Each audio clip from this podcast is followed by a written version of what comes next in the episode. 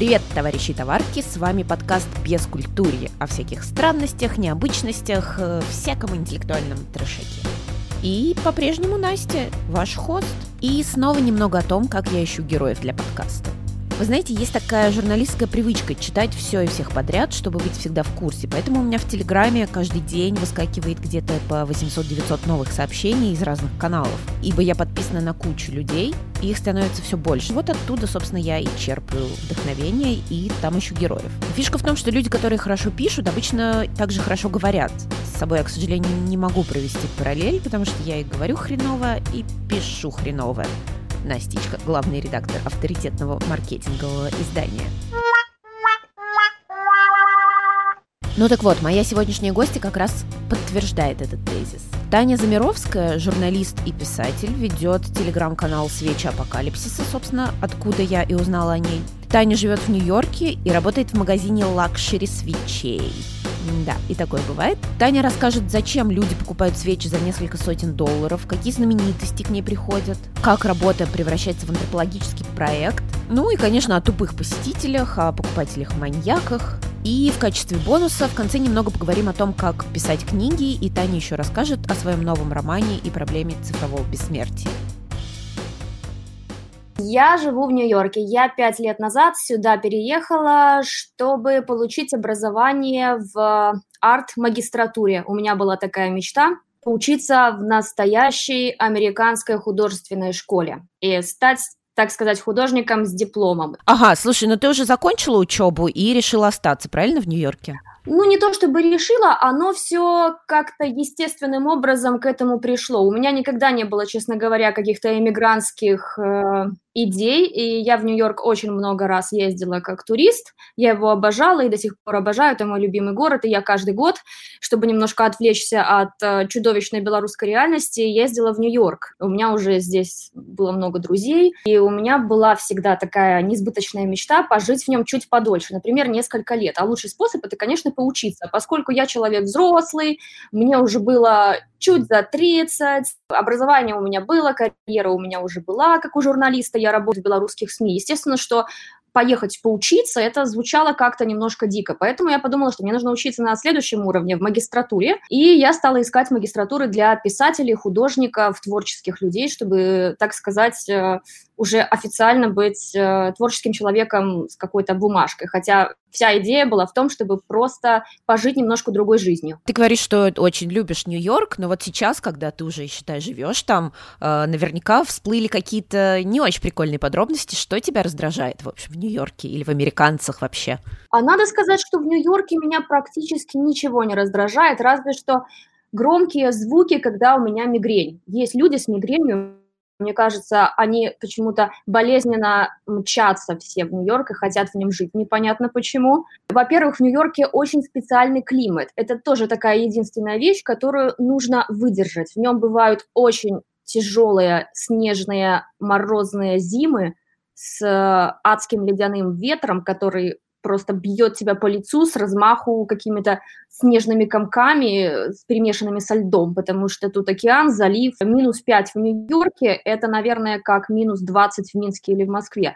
И здесь такое же невыносимое лето. То есть здесь летом бывает 40 градусов жары, несколько суток подряд, ночью не становится легче. И вот на фоне этого еще и громкие звуки, они здесь постоянные, потому что э, Нью-Йорк – это именно смесь резких, громких звуков. Это и уличные какие-то крики, разговоры на всех языках, и такси, и автомобили, и траки, грузовики, плюс, естественно, все эти сирены полицейские и, и скорые. С этим нужно уметь как-то справляться. Я вообще о тебе узнала не как о писателе, не как о журналисте, а именно первый раз я тебя услышала как о ведущей телеграм-канала «Свечи апокалипсиса», поэтому я предлагаю сейчас углубиться нам с тобой в эту тему. Расскажи, пожалуйста, как ты устроился на такую, в общем-то, необычную работу в бутик э, лакшери свечей? Это все происходило буквально как в каком-то сюрреалистичном рассказе. Я училась, я дописывала свой диплом, и, естественно, мне очень были нужны деньги. Что-то кому-то помогало переписывать, редактировать, но за эти деньги все равно жить в Нью-Йорке невозможно. В Минске, в Минске ни за что платить не надо на самом деле. Ты сиди чем-то, ты чем-то занимаешься, квартиры стоят очень дешево, даже если квартиру снимать, у меня была своя квартира, и я вообще никогда не представляла, что может быть такая реальность, где тебе нужно в месяц минимум тысячу долларов заработать, чтобы просто, чтобы просто существовать. Тебе было где ночевать, и чтобы у тебя был оплачен телефон, интернет, газ, электричество, вот все эти мелочи, это тысяча. А тысячу я даже в Минске не всегда в месяц зарабатывала. И это, конечно, был всегда такой квест, где взять денег, и я стала с какого-то момента искать работу. Я настолько, я настолько была уже в панике, что я не могу найти работу. Когда я с кем-то знакомилась, я говорила, привет, я Татьяна, я ищу работу. Я не знаю почему. Чем больше я так себя вела, тем больше мне никто не предлагал работу. Все думали, что я очень overqualified. Это тоже, конечно, момент, когда ты приходишь устраиваться, черт пойми кем, потом показываешь им свое резюме, и все такие, ну нет, нет, мы тебя не можем позволить. Я говорю, ребята, я, я буду вам сейчас просто, не знаю, мыть полы, только, пожалуйста, дайте мне работу. Но нет, они говорят, нет, ты должна идти куда-то там в какой-то серьезный. Одна прекрасная знакомая девочка мне как-то сказала, что еще одна ее знакомая девочка ищет кого-то очень надежного, помогать завязывать бантики на свечах которые стоят 200 долларов. И я сказала, вау, бантики на свечах 200 долларов. Целых два дня завязывать бантики, и я просто помчалась в эти свечи. Там меня встретила замечательная французская женщина Селин. Мы с ней поболтали про искусство, она спросила, как я связана с Францией. Я сказала, что я родилась и провела детство в городе, где разгромили армию Наполеона под Березиной. И она сказала, у, «Ля Березина». У нас э, во Франции эта фраза до сих пор используется, когда происходит какой-то тотальный пиздец, и когда все вообще нахуй в огне, и все утонули, и вот это Березина. Я говорю, вот я оттуда. И как бы мы сразу, мы сразу подружились, она меня взяла на пару дней вязать бантики, а потом получилось так, что мне нужно было писать отчеты. А, оказывается, каждый день, когда ты продаешь э, супердорогие французские свечи за 200 долларов, тебе нужно писать отчет, что за день произошло, отправлять его в Париж. А поскольку я не очень разбиралась, как это технически делается, я писала творческие отчеты, и, видимо, парижским начальникам так они понравились, потому что они постоянно ржали и писали, что, боже, как это смешно, Таня, тебе нужно писать книгу, что мне просто предложили там постоянную работу, как э, просто продавцу, а потом, когда Селин уехала обратно в Париж, мне пришлось э, управлять вообще этим всем. То есть так вот случайно вышло. Ну да, это, это было немножко дико, потому что когда я первый раз попала в этот свечной храм, я тоже не подозревала, что есть люди, которые платят от 200 до 500 долларов за свечу, что это все происходит вот в центре Нью-Йорка, в Сохо. Мне казалось, это какая-то недосягаемая чужая жизнь, и я там как шпион, который просто случайно забежал посмотреть, что происходит. А что это вообще за свечи? Почему они так дорого стоят? Короче, почему-то среди богатых людей в нью Нью-Йорке, но таких богатых, которые свое богатство добились сами, там, я не знаю, каких-то крутых известных художников, галеристов, предпринимателей, айтишников. Среди них, вот среди каких-то таких элитных, преуспевающих кругов считается очень крутым покупать ароматические свечи, но не просто свечи, которые в Икее продаются, вот, а вот свеча вся заполненная настоящей парфюмерией и превращающая твой дом в храм. И такие свечи, в принципе, почти вот всех ведущих брендов, я думаю, их, ну, может, 3-4, и два из них французские. Они стоят от сотни долларов за свечку, и люди, они вкладываются в это. Вот 100 долларов свечка, там 250 побольше, 500. У нас самая дорогая стоила где-то под 700 долларов. Это такое ведро о пяти фитилях, и есть люди, которые берут это ведро. И даже мои белорусские друзья, которые приезжали в гости, они все говорили, мы не можем понять, как человек может потратить вообще такие деньги на свечку. А в то же время мои белорусские друзья шли в какой-нибудь чудовищно дорогой э, итальянский ресторан в Нью-Йорке, который я в жизни себе позволить просто не могла, и там платили 150 долларов за ужин. И я тоже такая сижу, думаю, ну как можно заплатить 150 долларов, сука, за ужин? Это же, это бред. И вот я поняла, это вот такая разница между нами и между жителями Нью-Йорка. Потому что житель Нью-Йорка, он будет немножко экономить, он не всегда захочет. Он, он купит себе, не знаю, какую-нибудь шаурму на углу, грубо говоря, но свечу он купит за 150 долларов, потому что это какой-то такой статусный символ. А еще недавно писатель Дэвид Седерис, он ну, очень довольно известен здесь, и он как-то связан с Францией, он в ней там жил много лет. Выступал с commencement speech в своей, в своей вот этой речи, он вышел и сказал, первое, что я хочу вам сказать, ребята, это не бойтесь тратить деньги на ароматические свечи, когда вот вы уже стали, даже если вы еще не стали богатым художником, вы думаете, на чем экономить, никогда не экономьте на ароматических свечах. И я думаю, господи, вообще, что это такое?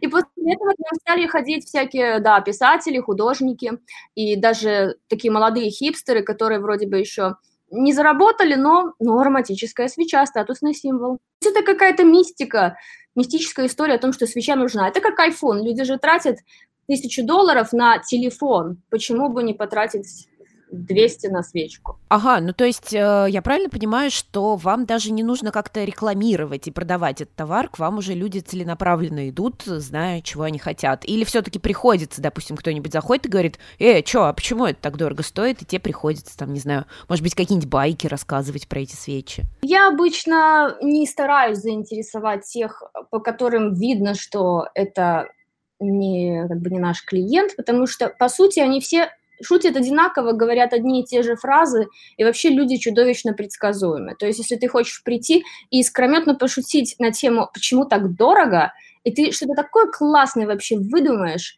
и пошутишь, ты пошутишь ровно как предыдущие 10 человек, которые зашли сказать то же самое. И я начинаю испытывать ужасное такое вот кринжевое какое-то сострадание к этим людям, я, я очень теряюсь. Раньше я тоже шутила, но у меня тоже оказался ограниченный набор шуток, и я поняла, что я не могу вот этот день сурка выносить и тренироваться в новых шутках в ответ на вот эти одинаковые. Поэтому я просто говорю, ну, ну, они дорогие, потому что они с настоящей парфюмерией. Вы же знаете, как дорого стоит парфюмерия. Или я говорю, ха, так это ж Франция. Вы что, французов не и они, а, окей, окей, о, French, yeah, yeah, fancy schmancy. Слушай, а бывает так, что люди, например, я почему-то вот очень живо себе дорисовала эту картину, видимо, потому что у меня такое не раз случалось, что заходит человек такой, свечку себе купить, и не понимает, куда он зашел, он такой, типа, а, боже, как дорого, и он понимает, что для него это слишком лакшери, ну, как-то вот, но ему стыдно показать, что для него это слишком лакшери. Это очень классный вопрос, потому что действительно, я вот, я давно наблюдаю за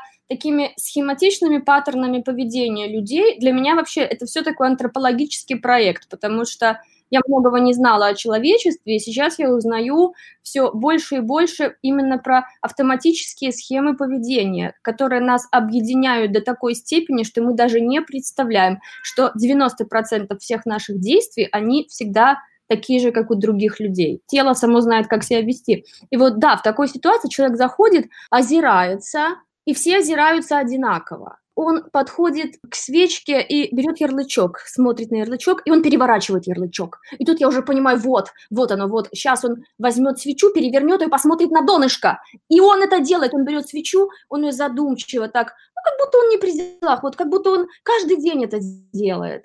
Он ее переворачивает, и он смотрит на донышко а там список химических ингредиентов. И я уже знаю, что он там ищет на донышке, и я говорю, там просто список химических ингредиентов. И человек пугается, потому что он-то хочет спросить цену.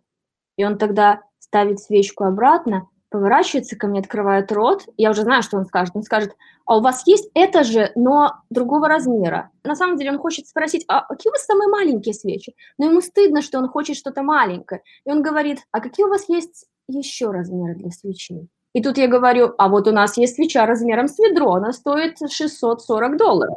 И человек совсем у него просто падает лицо, он говорит, а поменьше у вас что-то есть? И я вот понимаю, что вот на этом, на этом мы расстаемся. Но это всегда одинаково срежиссированный вальс. Ну, раз мы уже заговорили о твоих клиентах, э, давай ты расскажешь какие-нибудь особенно запоминающиеся случаи. У тебя вот канал построен, в том числе и на этом, когда ты описываешь классные случаи с клиентами. Давай расскажи, что вот тебе, например, запомнилось. Кто был там из, не знаю, каких-нибудь странных, каких-нибудь веселеньких там, может, знаменитости какие заходили? Очень всех было много, и вот раньше я все эти клиентские истории присылала своим боссам в Париж, и они просто читали как э, ежедневный выпуск анекдотов от меня. Случалось несколько ужасно дурацких историй со знаменитостями, это правда. Одна из них, э, когда в магазин зашла Флоренс Уэлч из группы Florence in the Machine. И у меня была какая-то очень неприятная история с Флоренс Уэлч, Одно время все мои друзья и даже не, просто знакомые говорили, что я на нее очень похожа, что я внешне просто вылитая Флоренс Уэлч, особенно когда я носила такую длинную челку, и мне часто присылали фотки Флоренс и говорили, а, Таня, посмотри, это, это, это же ты. И меня это бесило, потому что, на мой взгляд, в нас не было ничего общего. Но люди, они как-то вот так они меня видят. И заходит Флоренс Уэлч, я думаю, это же Флоренс Уэлч. Но, конечно, моя первая мысль, значит, она должна выглядеть как я, а она вообще не выглядит как я. Она меня выше, наверное, на метр. Это такая, такая статная галеная лошадь рыжая. У нее очень странные движения. Она ходит, как такая развинченная немножко мебель, которую пересобрали после переезда. И она вот подходит ко мне, смотрит свысока и говорит, мне нужна одна свечка, вот, вот эта вот одна ровно. Или, ну, в крайнем случае, две. А я на нее смотрю и пытаюсь понять, это Флоренс Уэлч или нет. И вместо того, чтобы просто дать ей эти свечки, и после этого сказать, слушайте, а вот давайте мы сделаем вместе селфи, и мои друзья поверят, что мы ни хера не похожи я вдруг говорю заученную фразу, которую я старалась не говорить. Я говорю, извините, мы эти свечи продаем по 6 в коробочке. Флоренс говорит, «Э, нет, мне это не подходит, мне нужно, мне нужно просто две купить. Я говорю, это технически невозможно. Она говорит, очень жаль и уходит. И когда она уходит, я вижу татуировки у нее сзади на плечах и понимаю, что это действительно Флоренс Уэлч. И я в каком-то онемении даже не смогла крикнуть ей вслед «Флоренс, возьмите свечу, я вам все дарю». Это, это был просто ну, нелепейший какой-то случай. Так что на своем нью-йоркском концерте в тот вечер она с какими-то другими свечами пела на сцене. Вот, а еще был тоже дурацкий момент, когда тоже пришел мой любимейший музыкант э, Софьян Стивенс, и он так много времени провел в магазине, он убирал всякие свечки, мы болтали о какой-то ерунде о погоде, и все, все хотела ему сказать, Софьян Стивенс, я так люблю вашу музыку, мне так жаль, что я так и не попала ни на один ваш концерт, а я вообще музыкальный журналист из Беларуси, вы знаете, у меня тоже почему-то не выходило, потому что ситуация была какая-то неконвенциональная, и вот мы провели просто полчаса за какими-то совершенно тупыми разговорами, и мне столько хотелось ему сказать, но я ничего не сказала. Потом радостная, когда он расписался на чеке, показала его вот своей начальнице Селин. Говорю, Селин, у меня есть автограф этого вот Суфена Стивенса. Она сказала, это не автограф, это финансовый документ. К сожалению, ты не можешь его забрать.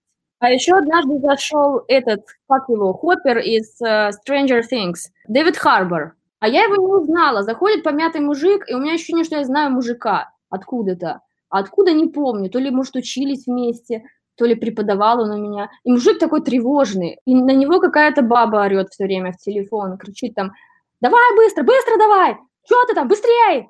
И он подходит ко мне весь дрожащий, говорит, мне нужно две свечки, свечки с запахом уд видно, что человек не разбирается в ароматах, запахом уд. И я говорю, ну нет, ну это такой поверхностный подход вообще к э, парфюмерии, ну как можно сказать запахом уд, вот у нас есть сандал и полосанта. Он говорит, давайте мне просто что угодно, давайте сандал и полосанта. Я говорю, ну вы должны же как-то изобразить иллюзию выбора, там, ну что, он говорит, дайте быстрее. И, и опять баба на него орет, типа, ты уже вышел, ты вышел уже оттуда. Я вот даю ему эти свечи, и он расписывается на чеке, у него рука дрожит, и он уходит, а потом я смотрю на надпись на чеке, а это вот этот Дэвид Харбор, я такая, о, фак, это же чувак из Stranger Things. А через два дня я смотрю новости, что Дэвид Харбор и его девушка Лили Аллен гуляли по Сохо, и у них был шопинг, и их страшно задолбали папарацци, которые за ними всюду бегали и их снимали. И получается, что Лили Аллен, она просто орала на него, чтобы э, он как-то быстро-быстро вышел, чтобы они там перебежали в какой-то следующий магазин. Он боялся, что я его узнаю. Так, давай про каких-нибудь уже менее знаменитых, но тоже, допустим, странных посетителей. Кто-нибудь, может быть, тебя выбесил?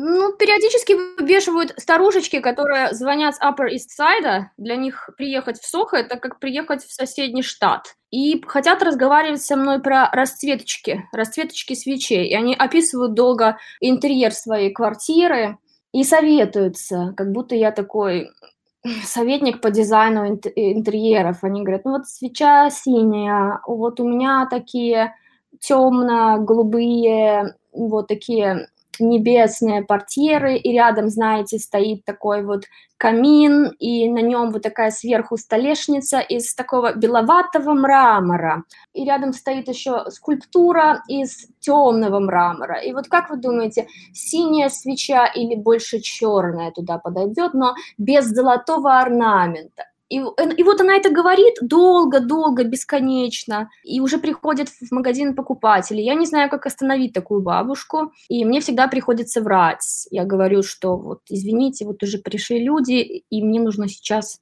прямо сейчас им как-то помочь. И мне тоже, я скорее даже на себя злюсь, потому что мне кажется, старушкам хочется поговорить. Вообще так многим людям хочется поговорить, что они звонят в свечной магазин и описывают им свои интерьеры чужим людям. Это как-то вообще совсем душераздирающе.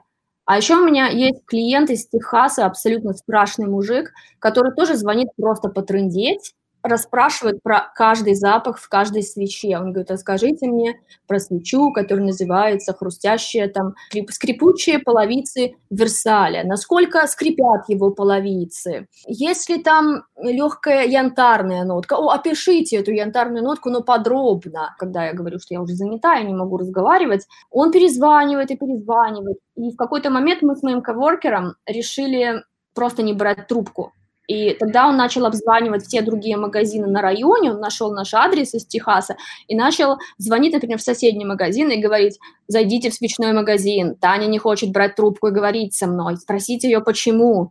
И он захарасил, короче, целую улицу, и всей улице пришлось внести его в блок-лист.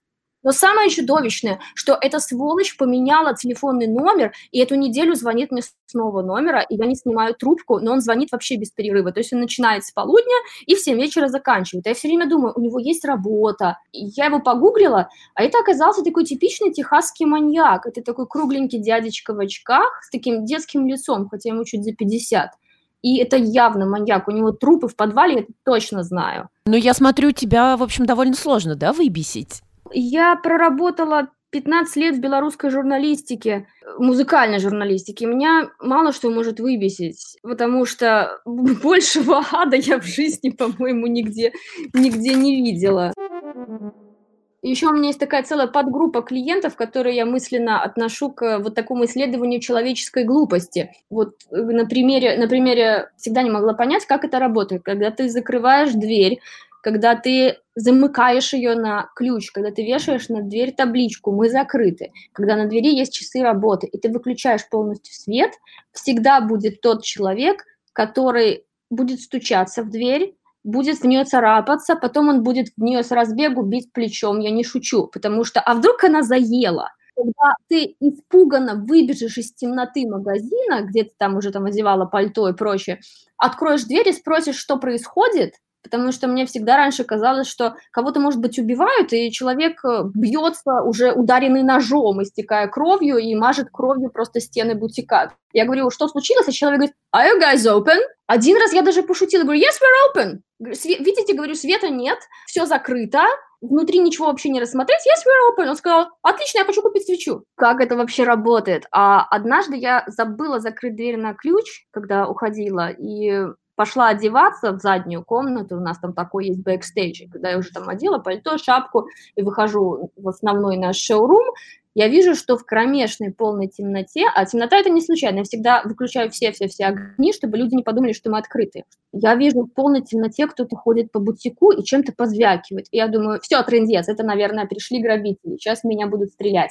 А потом я, я включаю телефон, а, ну, как это называется, камеру, и кричу, кто вы? Я вижу, что я высвечиваю лица двух абсолютно перепуганных, бледных японцев, японских туристов, как они такие просто красивенькие, как из этих вот каталогов японской уличной моды. Они смотрят испуганно и говорят, are you guys open? Я говорю, вы что? Нет, выключен. Дверь закрыта. Висит табличка, закрыта. Как вы сюда попали? Они говорят, мы просто проверили дверь. Я говорю, вы проверили дверь закрытого магазина, я сейчас вызову полицию. Они говорят, ну дверь была открыта. И я просто не выдерживаю, говорю, нет, дверь была закрыта, как вы попали вовнутрь? И они совсем стушевались и убежали, но я это видела своими глазами. Они ходили по полностью темному магазину и нюхали свечи. Им реально казалось, что это шопинг. Их не смущало, что нету продавца, что вся улица уже как бы в ночи, в темноте, и что в магазине не горит свет. Я многого не знала о человечестве, получается. У меня среди знакомых, которые тоже работают в торговле, большинство все время тоже постоянно жалуется, во-первых, на тупость покупателей, а во-вторых, еще на хамство. Не знаю, может, это в России, как там у вас, хамят покупатели? Да, случается, что хамят. Здесь же есть у американцев это убеждение, что покупатель действительно всегда прав. И они относятся к продавцам, как будто они за эти вот большие деньги, они покупают в том числе продавца, как какого-то личного слугу. И да, бывает, что хамят, прикрикивают. Были случаи, когда человек приносит, приносит женщина свечку, которую она жгла уже, наверное, половина вся выжженная. Она говорит, мне она разонравилась, я начала ненавидеть эту свечу. Мне, кстати, очень нравится, что американцы вместо dislike or I stopped liking it, они говорят hate. У них слово hate, вот наша ненависть, это обозначение того, что им просто что-то немножко разонравилось. Они говорят, I hate, I hate this candle я хочу ее поменять. Я говорю, ну вы же, когда вы выбирали, вы ее не ненавидели, я не могу поменять. Они страшно злятся, кричат на меня, что это самый ужасный customer service вообще в мире, что они будут жаловаться. Иногда они говорят, вы, вы, французики, вот всегда себя так ведете. Франция просто самая грязная, мерзкая, жадная нация. И я вот такая говорю, ох, ну да, простите, мы французы такие воспринимаю, кстати, легко, потому что это, это все равно для меня это как игра, это какая-то роль. То есть люди играют роль разгневанного покупателя, а я выполняю роль вот того, на кого этот гнев обрушивается, и я как бы как личность там не присутствую, поэтому оно совсем не травмирует. Опять же, в журналистике все намного хуже, когда там на тебя физически пытается напасть человек, которому не понравилась твоя музыкальная рецензия на его альбом, а у меня такое было. Это намного более травматично. Говоря о том, как ты должна, не должна себя вести, у вас же все-таки, опять же, лакшери-сегмент, обычно там к тем, кто ну, продает товар, довольно суровые, строгие требования. У нас не такой масштабный, здоровенный бренд, чтобы там была инфраструктура. То есть я знаю, что требования действительно в лакшери чудовищно страшные. У меня подруга работала для духов, духов по 500 долларов. Вот там очень четкие правила, ты все, все делаешь по регламенту, над тобой еще три менеджера нависают, и сущность каждого менеджера – это супервайзить и ябедничать. Но у меня нету менеджера, который супервайзит и ябедничает, я там одна, потому что это французы, они экономят на вот этой инфраструктуре надзирательства и наказания. Все-таки французский лакшери – это более, более расслабленная такая штука, там главное проявлять какую-то человечность, мне кажется, и рассказывать истории. Даже в Париже сотрудников бутика тренируют таким образом, что вот э, наш бренд, он посвящен там Франции, он как-то связан, например, с историей, например, с Наполеоном, например, с французской революцией, то есть вытягиваются все концепты про Францию, и про каждую свечу, например, есть какая-то волнительная история, связанная именно с куском э, французской истории. Там, не знаю, про замок э, Марии Антуанетты, или как, как ей там, не знаю, голову отрубили, или как Наполеон стал королем. Там именно тренируют людей, чтобы они умели классно рассказывать истории. Но меня тренировать не нужно, видимо, поэтому я на эту работу сразу и попала, потому что я люблю рассказывать истории. Это в данном случае важнее, чем следовать вот этому чудовищному какому-то бесчеловечному набору фраз, которые я, кстати, в ритейле ненавижу. Я поэтому очень боюсь ходить по магазинам в Нью-Йорке, потому что все продавцы с тобой разговаривают просто как зомби. Они всегда сначала спросят, все ли вы нашли хорошо сегодня, потом они спросят, ну, скажите свой телефон и имейл, на что я всегда говорю нет, а потом уже в конце они спросят, есть ли что-то еще, чем я могла бы вам сегодня помочь. Я помню, однажды покупала какие-то джинсы в большом универмаге, и там была продавщица, ну, не продавщица, даже а кассирша такая, уставшая, черная девочка какая-то замученная, она начала по, по схеме просто вот оттарабанивать все эти вот, а, как вы сегодня, как был сегодня ваш э, шопинг, все ли вы нашли, все ли вам понравилось, а, а, дадите ли вы мне свой телефон и имейл, а чем еще могу вам помочь. И тут она на меня смотрит прям в глаза и говорит, как я заебалась, как, как живой человек со мной поговорил. Я говорю, да, я тоже работаю в ритейле, я тоже так заебалась. Она говорит, приду домой просто, куплю бутылку вина и выпью в одно рыло. Я говорю, я вот, пожалуй, что тоже. И это был такой, такой классный момент.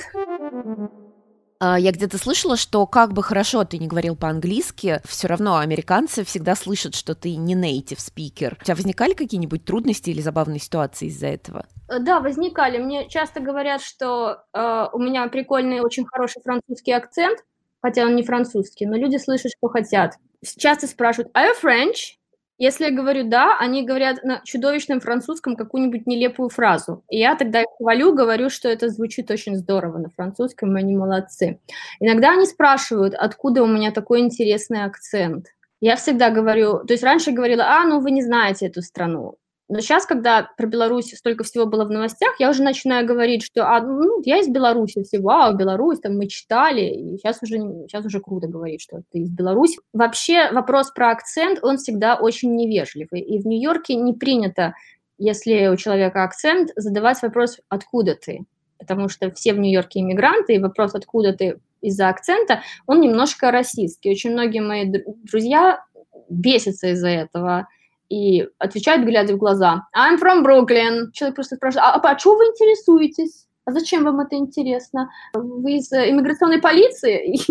Ну, серьезно, и собеседник сразу тушуется. Я, конечно, так не отвечаю, но я всегда держу в уме, что вопрос этот неприличный, и я имею право как-нибудь едко пошутить на эту тему. Я говорю, а что вам кажется, я с России, что ли? Они так, нет, нет, нет, это не совсем, это не совсем российский, не совсем русский акцент. Кстати, это интересно, получается, у белорусов и русских акцент разный. Но я сама пару раз, я так ужасно лоханулась, мне сейчас тоже стыдно вспоминать, когда приходит, например, человек купить свечу и разговаривает literally with very Russian, typical Russian accent, and it's so Russian, and you can actually very, very clearly see this person kind of difficult uh, to speak English. И чтобы помочь этому человеку, ты говоришь, а, может быть, вы разговариваете по-русски, может быть, мы можем перейти на русский. Человек смотрит на меня с ненавистью, говорит, нет, я из Литвы. Или говорит, вообще-то я из Латвии. Я украинец, и что? Все эти люди настаивают на том, что они хотят говорить на английском, несмотря на то, что он у них э, ну, плохой. Как правило, это пожилые люди, которые переехали уже взрослыми, и они в целом язык так не выучили. Мне было очень, очень стыдно, когда я это, я это три раза со мной это произошло в первый год работы, и теперь я ни за что, ни в коем случае, какой бы тяжелый и выдающий изначальную, может быть, русскоязычность, акцент я не слышала, я никогда не спрошу, откуда вы, никогда не предложу перейти на русский. Stare at me without laughing. I fucking dare you. Расскажи, как лакшери-сегмент пережил протесты. Выборные вот совсем недавно были. Не громили вас? Нет, нас не громили. Громили другие районы Сохо, но это были такие очевидные фрагменты лакшери, как, например, там Шанель и Адидас, это, грубо говоря, сразу понятно. А свечи, они тяжелые, от них никакой пользы нету. Никто, никто даже не пытался вломиться, хотя на всякий случай наш э, директор решила заколотить окна. Но я, я бы не сказала вообще, что эти протесты были там какой-то вообще катастрофой. Меня скорее раздражало даже, что все пытаются перестраховаться.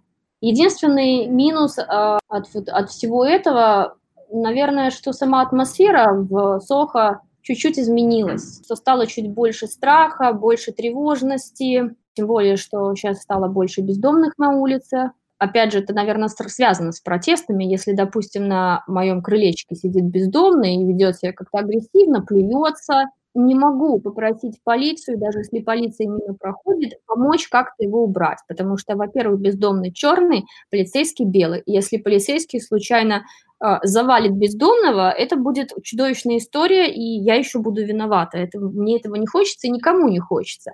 Более того, этого не хочется и полицейскому, потому что когда однажды такой бездомный совсем как-то начал бушевать и швыряться предметами, и как раз проходили полицейские мимо, они забирали кого-то другого бездомного, который помер на углу от передоза. И я говорю, слушайте, может, вот вы поможете этого куда-то убрать, а то я, я одна здесь, я что-то пугаюсь, если он зайдет внутрь, я, мне даже помочь некому.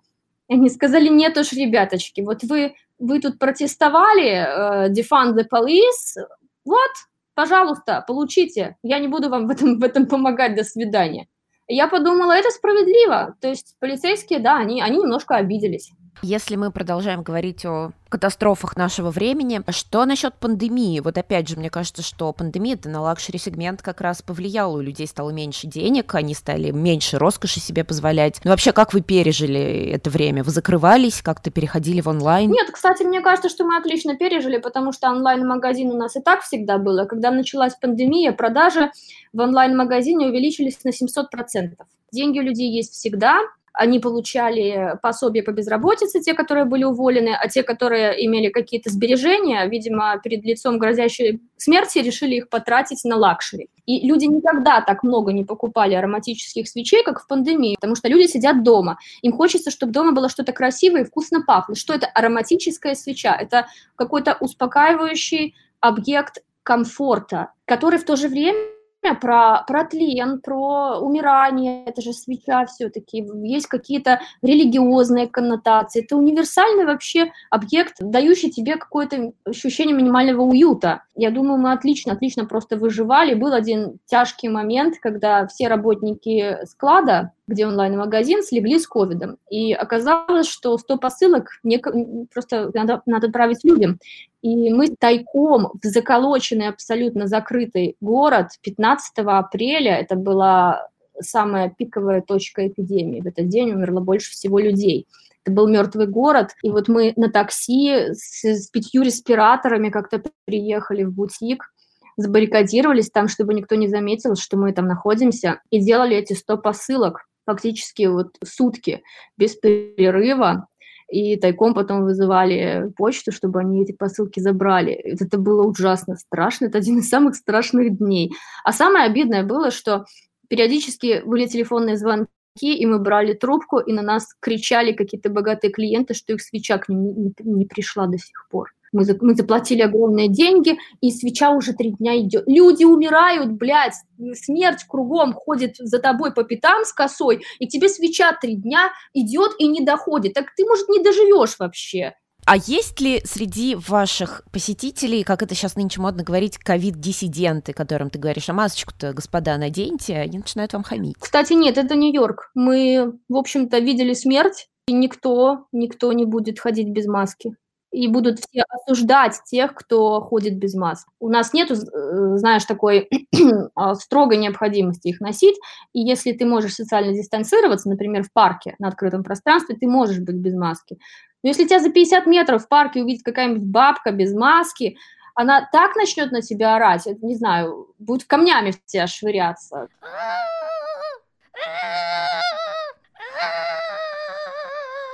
Давай мы поговорим все-таки про твою писательскую деятельность. У каждого ведь свои творческие муки. Как у тебя вообще строится творческий процесс по написанию такой объемной штуки, как книга? И вот еще меня тоже все время интересовало, как писатель для себя решает, что книга действительно удалась, что можно ее выпускать, а не в мусорку выбрасывать. В Нью-Йорке я написала две книжки. Одна это сборник рассказов «Земля случайных чисел», которая сейчас да, находится в лонглисте премии НОС, и можно даже прийти за нее проголосовать. И вторая еще не вышла, это роман. И это два совершенно разных процесса, потому что с рассказами оно, конечно, происходит быстрее. Каждый рассказ – это какая-то одна конкретная задачка.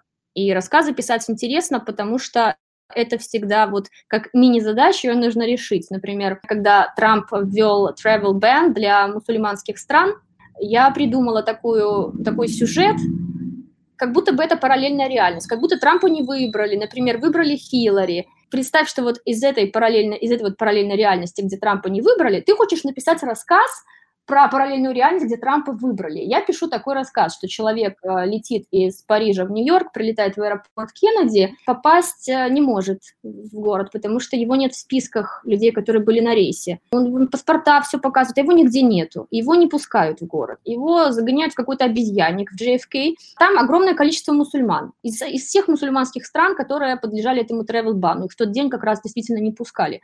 И он спрашивает, а в чем дело? Ему говорит, это указ Трампа. Он говорит, какого Трампа? Он говорит, ну это президент. говорит, что, Трамп президент? Вот как у Стивена Кинга в Лангалерах, он прилетел в параллельную реальность, где Трамп президент. И он пытается дозвониться своей жене, и когда он до нее дозванивается, он дозванивается в свой мир. Но это только потому, что он звонит со своего телефона. А потом этот телефон заряжает от местного электричества, и все, он перестает дозваниваться, он исчезает. Он понимает, что все его, вся его электроника работает на его электричестве, он может с нее позвонить в свой мир. Но как только он заряжает здешним электричеством, он исчезает. И вот он пытается все поправить сначала на разряжающемся телефоне, потом с разряжающегося ноутбука, потом попадает в полицейский участок. Вот. И это всегда какая-то задача. Ты вот расставляешь это как шахматные фигурки, потом пытаешься решить. Вот. И у меня там есть рассказ, например, про вирус. Как ни странно, я почти, почти предугадала коронавирус, про то, что человечество поразил новый вирус, где природа стала читать мысли людей, их визуализировать. То есть ты что-то подумала, не знаю, муравьи сложились в форме этой фразы. И получается, ни у кого ни от кого нет секретов. И все вокруг такая единая нейросеть этого лечиться и что делать с людьми, потому что теперь э, как бы законы не действуют. Отвечая на вопрос, как понять, это получилось или нет, когда ты понимаешь, что вот у тебя есть целая коллекция таких историй, и всюду эта задача выполнена, ты думаешь, вот нормально, класс, книжка, можно издавать. А вот с романом сложнее. С романом, оказывается, это совсем другой процесс. Я его писала два года. Это было очень местами тяжело. Я его весь, весь локдаун, магазин был закрыт три месяца, и я три месяца сидела, его редактировала, переписывала, и переписывать, оказывается, роман нужно бесконечно, он никогда не заканчивается. Это я вот раньше насмехалась над другими какими-то писателями, которые вечно все переписывали. Оказывается, да, вечно, вечно переписываешь. Расскажи немного о своем последнем романе. Для кого ты писала его? Зачем писала его? Чем он тебе дорог? Я наконец-то понимаю, почему писатели так любят большие формы. Потому что это единственный способ полно высказаться по какой-то очень болезненной теме. А для меня болезненная тема – это память, дигитализация, смерть и невозможность коммуникации с теми, кто умер. То есть у нас, конечно, есть вот эта призрачная возможность коммуникации через гаджеты, через социальные сети, потому что мы всегда можем пойти в Facebook человека, который умер, и перечитать history с ним историю, правильно? Или, например, пересмотреть его фотографии. У нас есть цифровой образ этого близкого мертвого человека. При этом мы последнее поколение, у которого есть и не цифровые мертвые. Наши, например, бабушки, дедушки, которые умерли, когда еще не было интернета. И мы не можем перечитать с ними чат, мы не можем пересмотреть их цифровые фотки, потому что у них не было Инстаграма. И получается, что память о них, она не цифровая, и она умрет, когда умрем мы. И все, на этом все закончится. И вот мы поколение рубежа, которое хранит в своем белковом биологическом мозгу белковые, биологические, электрические воспоминания о людях, которые умерли до появления интернета. И вот после того, как умрем мы, уже вот все, этого, этого всего больше не будет, вот этой э, смертной биологической памяти. Я вот как раз хотела исследовать этот вопрос – и я, мне кажется, вот настолько полностью его исследовала, что это было вот огромное облегчение, как будто диссертацию написал. Надеюсь, вы вдоволь насладились Таниным чудесным певучим слогом. А еще больше истории от Тани в ее телеграм-канале «Свечи апокалипсиса». Ссылка будет в описании подкаста. А без культуре немного погрязла в культурных делах, поэтому в ближайшие пару месяцев, думаю, подкасты будут выходить где-то раз в две недели. А там посмотрим. Если хотите меня немного подбодрить, придать мне боевого духа, то, пожалуйста, ставьте лайки, подписывайтесь на инстаграм подкаст Cultureless, пишите комментарии, ну, расскажите, например, поняли ли вы, в чем фишка свечей-то за полкуска долларов. Ну и посоветуйте, пожалуйста, подкаст культуре друзьям. Не болейте, пожалуйста, не теряйте ключи. Всем пока!